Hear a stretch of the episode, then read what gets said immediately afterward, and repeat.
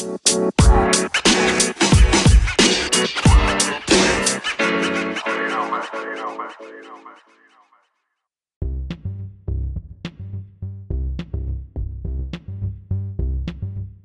い、じゃあ、ふみさん、2回目の出演ですね。今日もどうぞよろしくお願いします。よろしくお願いします。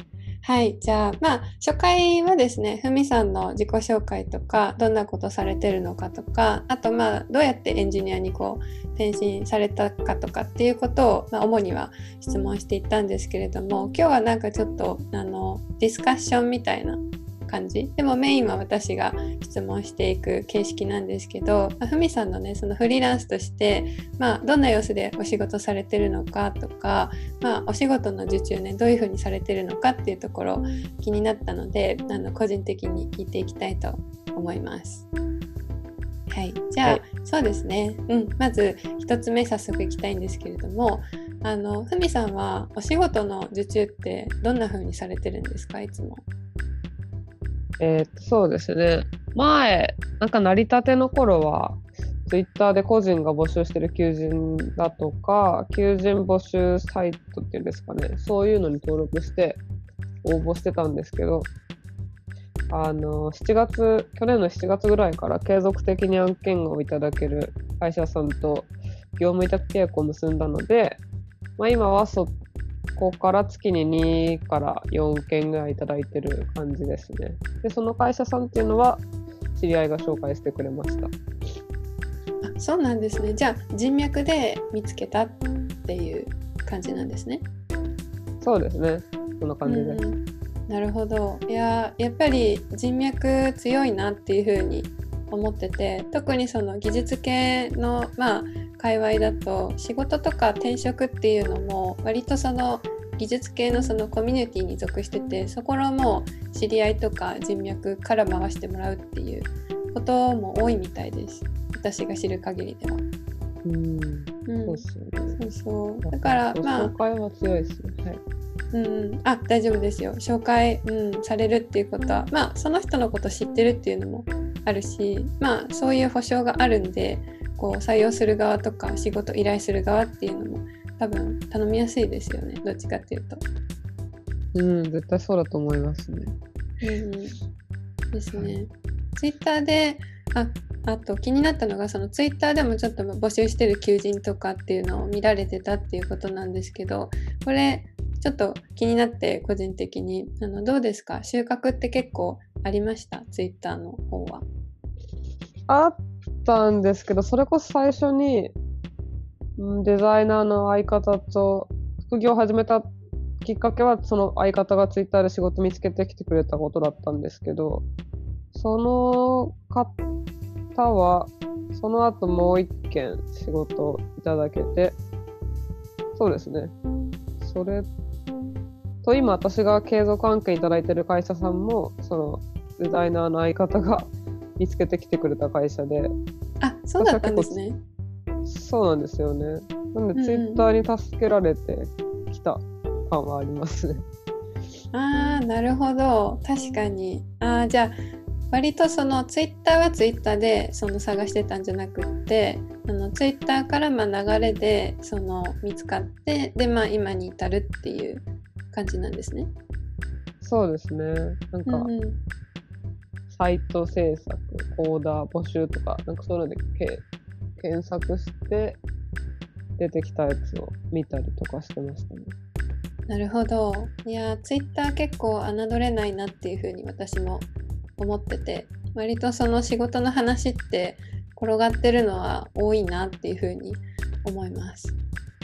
そうですよね。なんか、うんうん、求人募集サイトで、あの、もらった仕事は結構最後揉めて、一回、もう途中までデザインまでやったのに、もう支払いもなく終わったっていう、ちょっと闇案件があったんで。えー、そうなんですね。うわいや、でも、私も一番最初のはありましたね。うん、ああ、そうですか。うんまあ、闇っていうかその私もおそらく向こうの方もよく分かってなかったっていうのもあるんですけどそう。でなんか線引きがねまだ分かってなかったんです。一番最初の一発目の 案件だったから。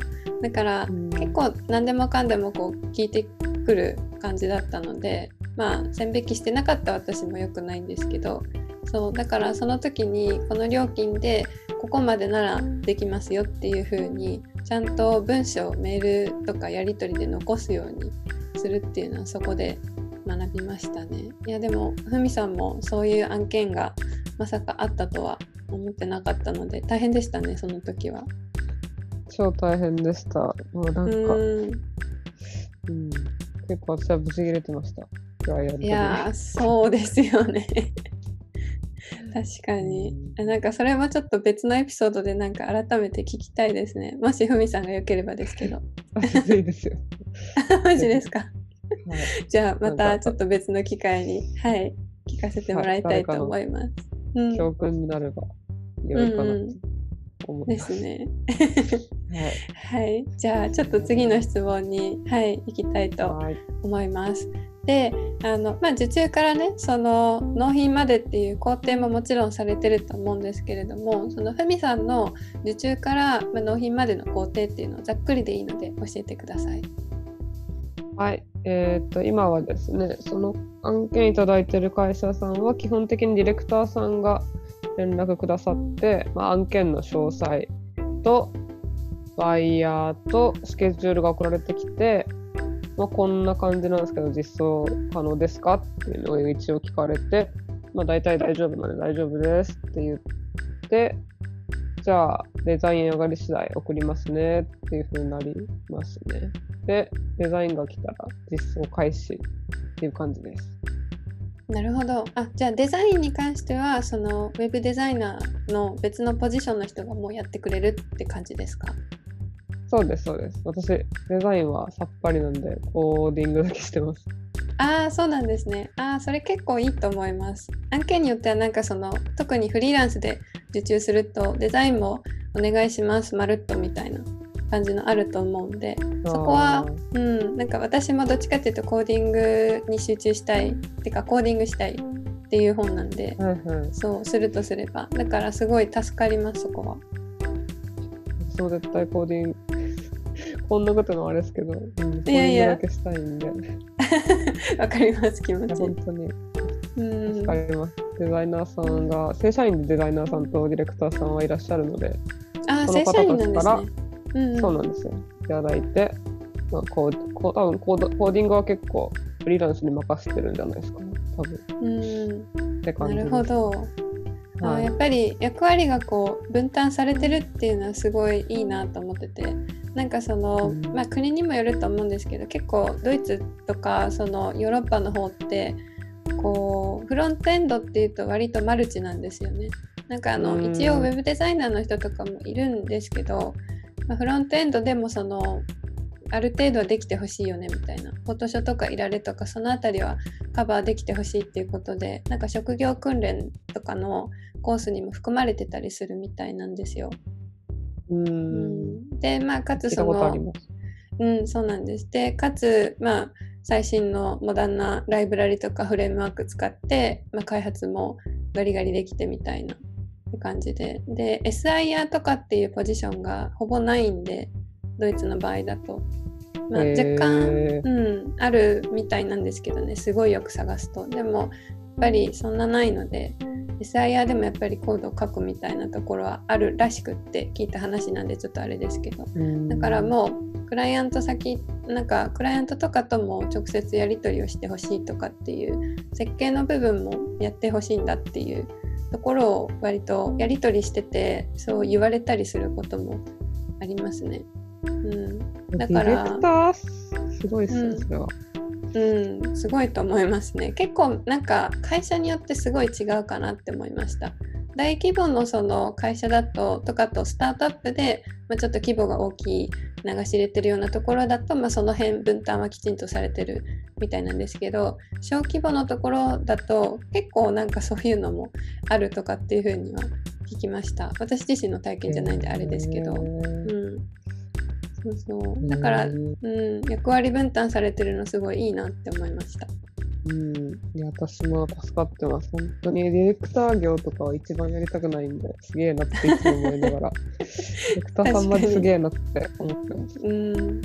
そうですね。いや私もちょっとディレクターはどうなんだろうな。向かないかもしれない。やったことないんですけど。やったことないっていうかちゃんとその組織に入ってっていうのはやってないんですけど。うん。なのでちょっと気持ちはわかりますね。ディレクターさんすごいと思います、ううん。ん。ですね。はい。じゃあ次の質問に早速移っていきたいと思います。はい、で、まあ、ちょっとねその案件の受注とかどうしてますかとかあの納品までの工程っていうところまで来たんですけど今度はその私が個人的にねちょっと気にななって聞きたい内容なんですけど普段ふみさんはどんな様子でお仕事されてますか？仕事環境とか、まあ、仕事をしてる時の大体の一日のスケジュールとかっていうのを教えてもらえれば嬉しいです。はい、えー仕事環境は、まあ、よく仕事してるのは、今もですけど、今キッチンにいるんですけど、キッチンが一番、この家では、机と椅子があっていい感じなんで、よく使ってますね。で、あと、古民家なんでめちゃくちゃ寒くて家の中が。で、日が出てたら中庭に椅子を出して、そこで日に当たりながらやってます。で、あと日光がすごい激しく移動するんで、移動するたびに私も移動ししてて、で日が当たるところを求めて家の中にさまよってるんで、シェアメイトに遊牧民みたいだねって言われました。遊牧民いいですね。言えない遊牧民やってます。で、であとまあ、まあ、パソコン周りだと全然何もなくて、あの、MacBook Pro 15インチなんですけど、それにスタンドつけてるぐらいで、あとは装備はないですね。って感じですかね、環境は。うんうん。なるほど。あ、じゃあモニターとか使ってないって感じなんですね。使ってないですね。うんうん。肩こりとか首こりとか痛くないですか？いやめっちゃもともと肩こり持ちなのがさらにやばくなっちゃってちょっとやばいなとは思ってるんですけど でもなんかこのスタンド買っただけですごい楽になってスタンドは超いいですねあ、スタンドどんなの使ってるんですか？私はなんかパソコンにペタって貼ってあるんですけどうんうん。難しいの説明がペタって貼ってなんか 確かに。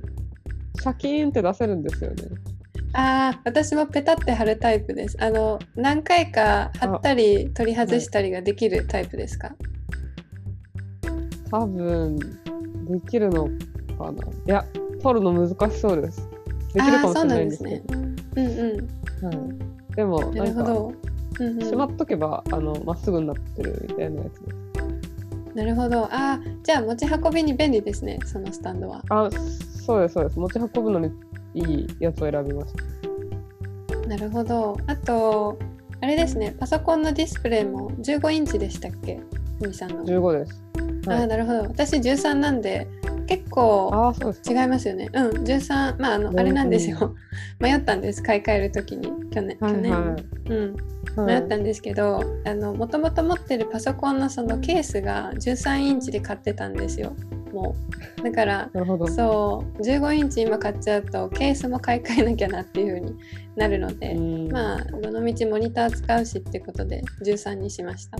私の場合は。モニモニターあればいいっすよね13で。13の方が軽いしなんか、そうですね。うん。今なんかあの新しい M1 の Mac 出たじゃないですか、あはい。うんうんインテルじゃね。あれの13インチの Air がすごい気になっててうんうん結構買おうとしてるんですけど、おおいいですね、はい。はい。荷台持ちにして、M1 だと結構エアーでもガリガリできるよって聞いたんで、ちょっと買おうかなっていう気持ちです。みたいですねなんか誰かがちょっとツイートしてた内容ですごい比較してましたね M1 とノン M1 でやっててすごいえエアでエアが多分、うん、割といい感じで動いてたっていう結果だったような記憶があります。ちょっとずいぶん前だったんで忘れちゃいましたけど、うん。M1 いいですよね。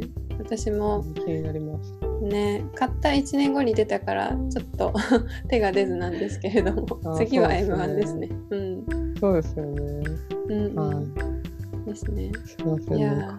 いえいえいやガジェット好きなんですごいあのあそうなんですねたいです。うんガジェット何気にすごい好きで、あと、へー私アップル製品すごい好きなんですよ。全部持ってるとかじゃないんですけど。うん、はいはいはい。そうだからね。ねデザインがすごい綺麗じゃないですかうんまず。で、はいはい。あのまあちゃんと動くしもちろん。はい とあとまあそうですね、うん、コーディングしやすいっていう風にも聞くので私ちょっとまあ他では他,、うん、他ではあのコーディングやったことないのでわからないですけど、うん、っていう風に聞くし対応してるアプリケーションとかもすごい多いように思うので、うんそうっすね。私は、うん、パソコンは Mac 派ですね、まあ、ちょっと他のも使ってから意見言わないと偏るかなとは思うんですけれども、うん、絶対 Mac です。会社の時、会社員時代 Windows でしたけど、うん、Mac がいいなって思ってました。やっぱり。ああそうなんですねなんかやっぱり、プライベートは Mac 持ってて職場では Windows みたいな人もよく聞きますよねそうですね。結構会社がやっぱ Windows ですもんね。Mac は高いっつってなんか全然置いてなかったですね。うちも Web の会社でしたけど。ああそうだったんですね、まあ、確かに根は張りますよねちょっとみたいですね。うんうん。ですね。なるほど。ごめんなさいね。ガジェットでめっちゃ話が それてしまいました。あとそうですね。一日のスケジュールとかってどんな感じで、あの普段お仕事されてるんですか？えっと、私はなんかあの予定立てるのが超苦手なんで、まあ、うんうん。日が向いたら始めて区切りがつくまで結構やっちゃうっていう感じなんでスケジュールがまちまちなんですけどあのマジで忙しい時は朝は9時くらいから作業開始して昼は12時から14時の間にどっかでまあお昼ご飯食べて夜は6時半からみんなでご飯をあのシェアハウスなんでみんなでご飯を作るので、まあ、それまでやりますね。で作業がまだこうあ作業がまだあればご飯の後に8時から夜の12時ぐらいまでやることもあるかな。でも曜日は特に決めてないんであの土日とかも全然働いてるんですけど今シェアハウスの作業日が農作業の日と DIY の日があってそれが火曜と土曜なんであの急ぎの仕事じゃなかったらその日は仕事は全然全くしてないです。あと丸一日仕事のない日っていうのがすごい大事なんで私にとってそれを一日でも多く作るためにまとめてもガガガってできる時にやるようにしてます。うんうん、リフレッシュ大事ですよね。私も本当忙しい時期じゃない時っていうのであればまあ週末のどっちか片方っていうのは丸一日仕事のない日を作ったりとかっていうのをしますね。とかなんかこう数週間納期とかがあってまあちょっとそれに追われて頑張って提出終わったみたいな提出じゃない納品終わったみたいなその後っていうのはもう週末は結構ゲームに溶かしちゃったりとか あのすることはあります。ゲームいいっす。ゲームです。ね。ゲームそうですね。私は子供の頃あの禁止されてたのでその反動で大大人になってですね。うんって感じです。なるほど。そうそう いやでもリフレッシュはすごい大事だと思うのであと、うんそうですねシェアハウスならではだなっていうふうに思ったのがあのみんなでご飯を作るっていうところと、まあ、あと農作業の日とかあと他の作業とかっていうのが、うん、あるのがすごいユニークだなっていうふうに思っててでなんかそれもある意味こう何て言うんだろう中間？平日のその、まあ、中日でどこかこうリフレッシュができる要因になってるのかなっていうふうにちょっと思いました。私はそれがないのでもうねガーってずーっとやっちゃうんですけど、ううーん、そうですね。いや、ほんと、なんか自分、そうですね。何もなかったらずっとやっちゃうんでね。ありがたいですよね。そういう日があるのは、うんやっぱり。うん。そうですねやっぱりこう休憩適度に入れないといけないっていうのは分かってるんですけどなかなかこうキリが悪い時ってこう止めにくいじゃないですか。はい、止めにくいです。ですよね。とかなんか集中力が今すごいあの乗ってきてるのにそこで止めるのはちょっとって思う時もあったりするから超わかります。はいね わかりますよねそうだからそこをこうあえてこう断ち切るそのまあきっかけっていうのがねあればいいかなっていうふうに思いますやっぱり個人でやってるとそこは難しかったりするんでそこはどうしても周りの環境とかあと自分でこうグループに属して何かをするとかっていうこうなんかアクティビティが入ればしやすいのかなっていうふうに思いました。あの私の場合合気道してるんでその合気道の稽古がある日とかっていうのはそんな感じで、あの区切りがつけられてたんですけれどもないんでコロナの中だから。そうなんで、うん、もう半年近くなくってずっともうなかなか、うん、こう休憩というか息抜きのこう時間を作るのが平日は難しいですね。やっぱりなんだかんだ言って仕事しちゃいます。うんですよね。うんあなんか今言いたいことあったけど忘れちゃった。なんであごめんなさい私がペラペラ喋っちゃったから申し訳ない いろんなこと考えてた。いやいやいや。ですね。あ、でもそう、あ、思い出しました。なんかこう、予定が、でも、シェアハウスで予定作ってくれるんで、なんかそれに向けてまた仕事ができるんで、なんか早く終わる気がします。こう自分一人で予定がない中、だらだらやるより、シャキッとできていいなって思います。ああ予定があるっていいですね確かに私も確かにこう家族とかのその予定が入ってるとそこはもう絶対仕事ができないのは明らか分かってるのでそうそれまでに終わらせるっていう目標ができるからいいなっていうふうに思います。ですね、わかります。うんうんですね。いやリラックスするとかねリフレッシュするのはすごい大事だと思うのでふみさんはすごいそのバランスが取れてるからいいですね。私もちょっと見習おうと思います。全然、まあ今環境がそうですね、恵まれてるって感じですね。うんうん。はいじゃあそうですね。次のちょっとあの質問に行きたいと思います。これもすごい個人的に気になってるんですけれどもえっとまあ仕事作業とかしててふみさんの場合煮詰まった時の対処法って何ですか？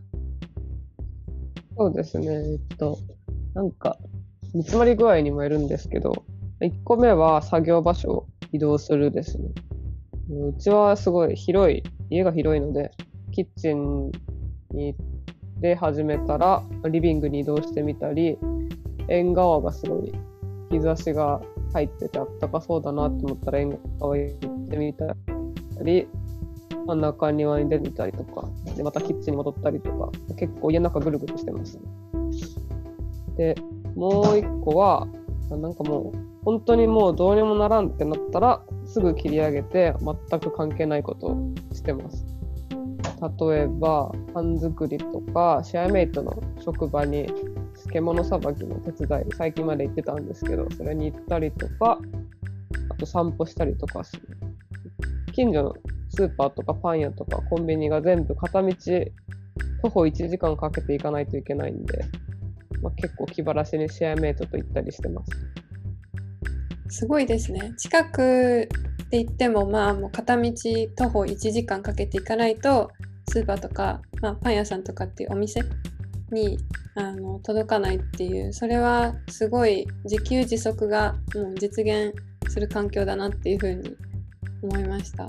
あと、なんか、意外とこう、うん前まで身近だったものっていうのが身近にこうなくなるっていうことでこうそれが小さな楽しみになるみたいななんかそういうのもすごい素敵だなっていうふうに思いました何気なくこうついパンとかあの買いに行ったりしますけどそれがこう気晴らしにこう行けるような距離とかになるとなんかこうそれだけでも嬉しいっていうこう小さな喜びが日常にできるのかなっていうふうにちょっと思ってなんかいいなって思いましたこれはめちゃくちゃありますね。なんか、みんな、コンビニとか超楽しいですもんね。ディズニーランドみたいな。ですよね本うん当に。超楽しい。テンションめっちゃ上がります。わかります。いや私も本当コンビニみたいなそのキオスクとかあるんですけどドイツでもなんか違うんですよね日本のコンビニとはだからたまに帰そう国そう,、した時に行くコンビニめちゃくちゃ 楽しいですねテーマパーク並みっていうのは本当もうその通りですめっちゃわかりますそれはい。そうですよねですね。あとまあ作業場所の移動すごいいいなって思いました。なんか私全然移動しないので作業場所家の中でも。うん、えー、だからそうね。そうしないんですよ。まあ、モニモニター導入してから移動しなくなっちゃったっていうのもちょっとあるんですけど、うん、前はしてましたね。モニターなかった時は。でもやっぱり首とか肩とかすごい痛いんであのそんなに集中できてなくってそう。なんかモニター導入してからすごい集中できるんですけど痛くないから。でも場所が固定されるのであまりこう場所移動で気晴らしっていう方法はちょっと使えなくなっちゃいましたね。なるほど。それちょっと私辛いかもしれないですね。うん。ですね。場所移動大事ですね私は。うん。いやでもなんか最近ちょっと見たんですけどこう移動型の折りたたみ式のモニターっていうのが開発が進んでるみたいですね今。へえうん、みたいです。なんかまだその市場には出てないんですけど開発段階でその、まあ、私も市場に出回るようになったらこう注文したいですっていうことであのサインアップはしてるんですけどそうあの進んでるみたいです開発が。いいですねそれは。うんですね。折りたためるんでなんかこう大きさ的に言うとこう外付けのあの小さめのキーボードがあるじゃないですかパソコン用の。あれぐらいのその横幅ですかね。横幅高さどっちか。でまあ あ 厚さで言うとまあ本みたいな。ちょっと分厚い本みたいな。辞書みたいな感じらしいです。へえー、うんですね。ちょっと名前ブランド名ど忘れしたのであのこのエピソードのリンクに 貼っておきますリスナーの方のために。はい、ですね。あと全くこう関係ないことをするっていうのもすごいいいですね。パン作りとかめっちゃあいいなって思いました。パンはいいですね。あの発酵した時のふわふわが可愛くていいです。うんうん、あいいですね。確かに。私あのピザはたまに作るんですね。うちで。ピザ生地とか。むずくないですか？ピザの方が。ピザ生地？超大変そう、うん、うん、難しいですね。いまだにちょっとコツつかめてないんですけど。そう。だから日によってはちょっと生地がなんかべしゃべしゃだったりなんか日によってはうまく発酵してくれなかったりとかするので長く置きすぎたりするのも良くないのかなとかっていうふうに思ってますね。そうですね難しいですよね。難しいです。なんか生地がこういい感じになったと思ってもこううまく伸びてくれなかったりね伸びてもすぐ縮むみたいな広がってくれないっていうこともあったりするから、結構試行錯誤 してます。ピザは、うん、なんかシェアメイトがすごい上手な人がいるんですけど、いつも、うんうん、ピザはむずそうだなって思いますね。そうなんですね。私パンの方が難しいのかなって思ってました。うんパンはなんかすごい簡単に作れるレシピを見つけて、うんうん、そうですね。それが自分にすごいハマったんでもう結構ずっとそのパンしか作らないんですけど、うんうん、まあ、それを朝食べてて、うんうん、このパンはめっちゃ簡単です。もうあそうなんですね。飲むだけみたいな。はい。えー、焼く時ってオーブンですか？オーブンなんですけどうちはなんかアースオーブンっていう、うん、アースオーブンってかな、はい、っていうあのえー、っと直火でうんうん、食べるっていうんですか？あの電気とかじゃないんですよね、えー、直火すごい。昔のでメモリとかがもう水銀のメモリでなんかそこで温度見て、えー、うんうん、なんか結構むずいんですよ。だから結構こまめに火弱めたり、うん、あの温めたりしないとすごい外気に影響を受けやすくてすぐ温度下がったりとかめちゃくちゃ上がったりとか、うんうん、癖のあるオーブンなんですけど結構うん、なんかすごいですよ。えーって感じ。初めて見ました、私も。えー、水銀でやるってすごいですね。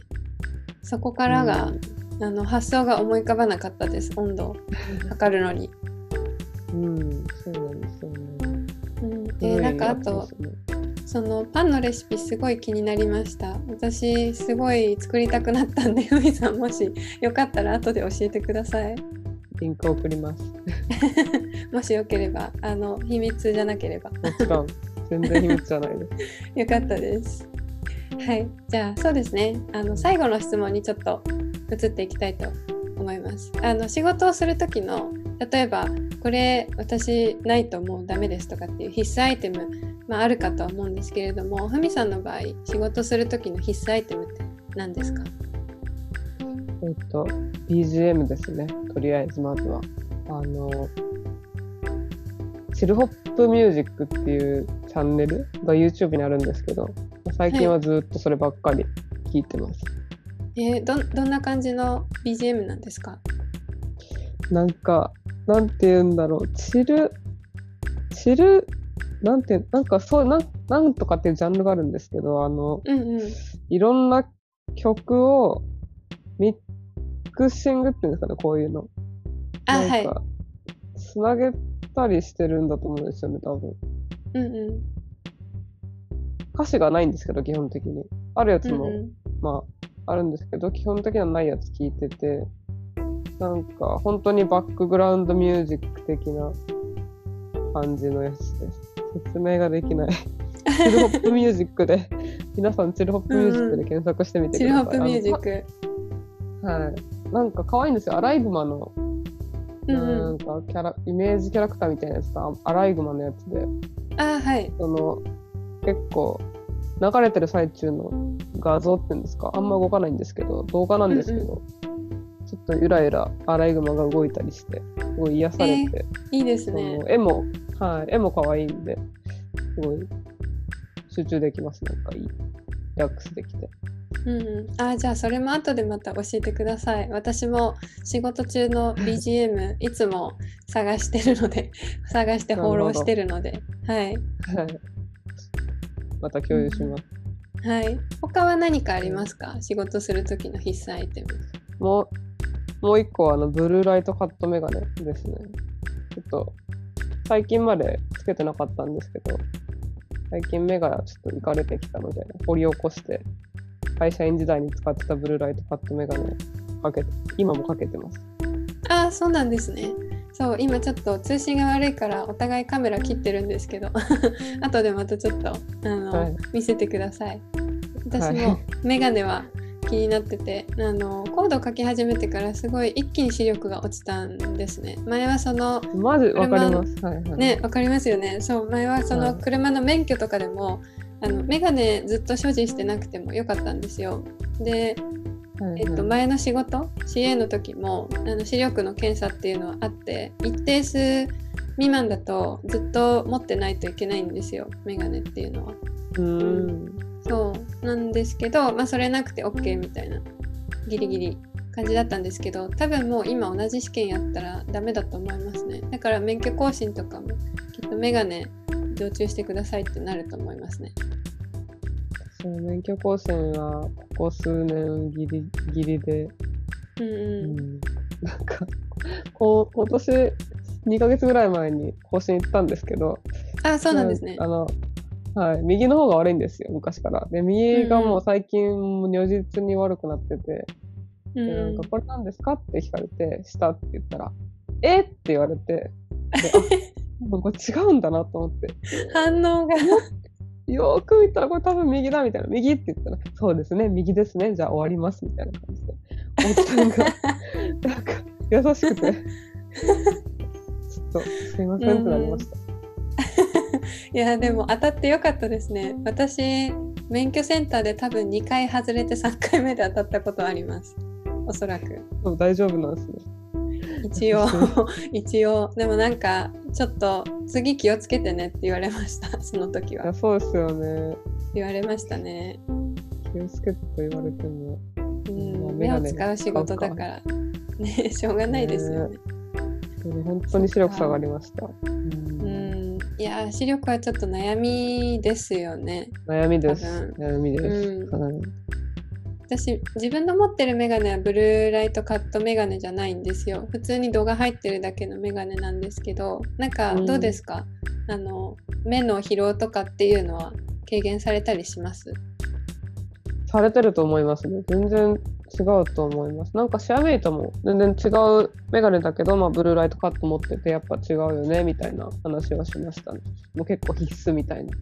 あそうなんですね。そんなに？うんあんまり目痛くなんないですもんね。やっぱかけてたら。うんなるほど。うん、そっか。あ目が痛くなるんですね。ブルーライトカットメガネじゃないと。私はなりますね。もうなんか、うん。うんうん。目の奥の方がなんかうわーもう無理みたいになるんですけど。あんまなんないですね。あメガネかけてると。そうなんですね。なるほど。一時期だけブルーライトカットメガネしてたことあったんですよ。ほんと一時期だけ。えー、はいそうでもなんか私の場合、まあ、安かったんで効果が全然わからなかったんですよ。はいうん、かけてる時とかけてない時とだから効果あるのかなって疑問に思っちゃってそれからやってないんですけどやっぱり違うんですね、ちょっとは。はいまあ人によると思いますけどね私もなんかうんうんでもつあと頭がでかくてあのなんかこのメガネの かけかける部分がすごい締め付けられて痛くてやめたんですよね一回。あーそれわかります私もありますなんか耳のあたりかけるところが痛くないですか、はい痛いです。痛くなるんですけど、それ、うん、それよりちょっと目の方がやばいかもみたいになってかけたら、あ、やっぱいいなってなりました。私はなりました。うんなるほどあーじゃあ人にもよるしまあブルーライトカットメガネの質にもよるっていうことなんでしょうね。あそうですね。私のもうん。うん5000円とかですけどね、そんな高くないですけど。なるほど。多分私が買ったのって本当もうすごいチャッチい お試し用みたいなへー。ものだったと思うのでその当時は、はい、うん。あー多分効果なかったでしょうねおそらく。そうかもしれないですね。ですねああなるほど BGM とブルーライトカットメガネはすごいいいですね私もはい。結構気になってるんでなんか他のエンジニアの人とかみんなどんな必須アイテム持ってるのかなとか何が必須アイテムっていう風に認識されてるのかなっていうのが気になってたからすごい聞いてて面白かったです。うん、私も気になる。うんうん、ですね。なんかこう最近クラブハウスってできたじゃないですか？新しいはいはい。うん、声だけのなんかツイッターツイッターじゃないですけど、SNS みたいなそこでなんかそういうのとか話しても面白そうって今思いました。確かに。うん、私は入ってないですが。うんうん。あ、そうなんですね。iPhone です？はいふみさん。iPhone です、iPhone です。はいあ、。そうなんですね。私、招待枠すごい余ってるんで、もしよかったら。余るんですか、招待枠って。あー、なんか私の場合、余ってますね。へえあ、登壇するともらえるとかそういう感じなのか。いやなんかその入って3日経つとあの最初に招待してもらったらまず2人分招待枠もらえるんですよ。招待していいよって。でうんその後に3日経つとまた6人増えるんですよ。6人分招待あ、枠。が。そうなんだ。で私6人もちょっと見当たらないな思い当たらないなって思ってたのでそう、別に、うん、こう急いでばらまく必要もないしって思ってたので結構技術界隈の人とかすごい集まってるんですよクラブハウスとか割と。うーんうん、だから、ううん、質のいいトークのあのルームだけ選んで踏んでいけばすごいいい情報とか聞けたりディスカッション参加できたりとかするからもし、うん、興味あればとちょっとあのポッドキャストの収録中ですけどめっちゃ思いました今。ありがとうございます。後でうん話しましょう。うん そうですね。はい。はい、じゃあこんな感じであの今日はねあの質問はこのぐらいにしておきます。まだまだちょっとねいろいろ聞きたいこととかもあるんですけれどもまた別の機会に、あのふみさんとコラボしてあのエピソードをお届けしたいと思います。はい。ありがとうございます。はい、じゃああのリスナーのみ皆さんまた次回のエピソードでお会いしましょう。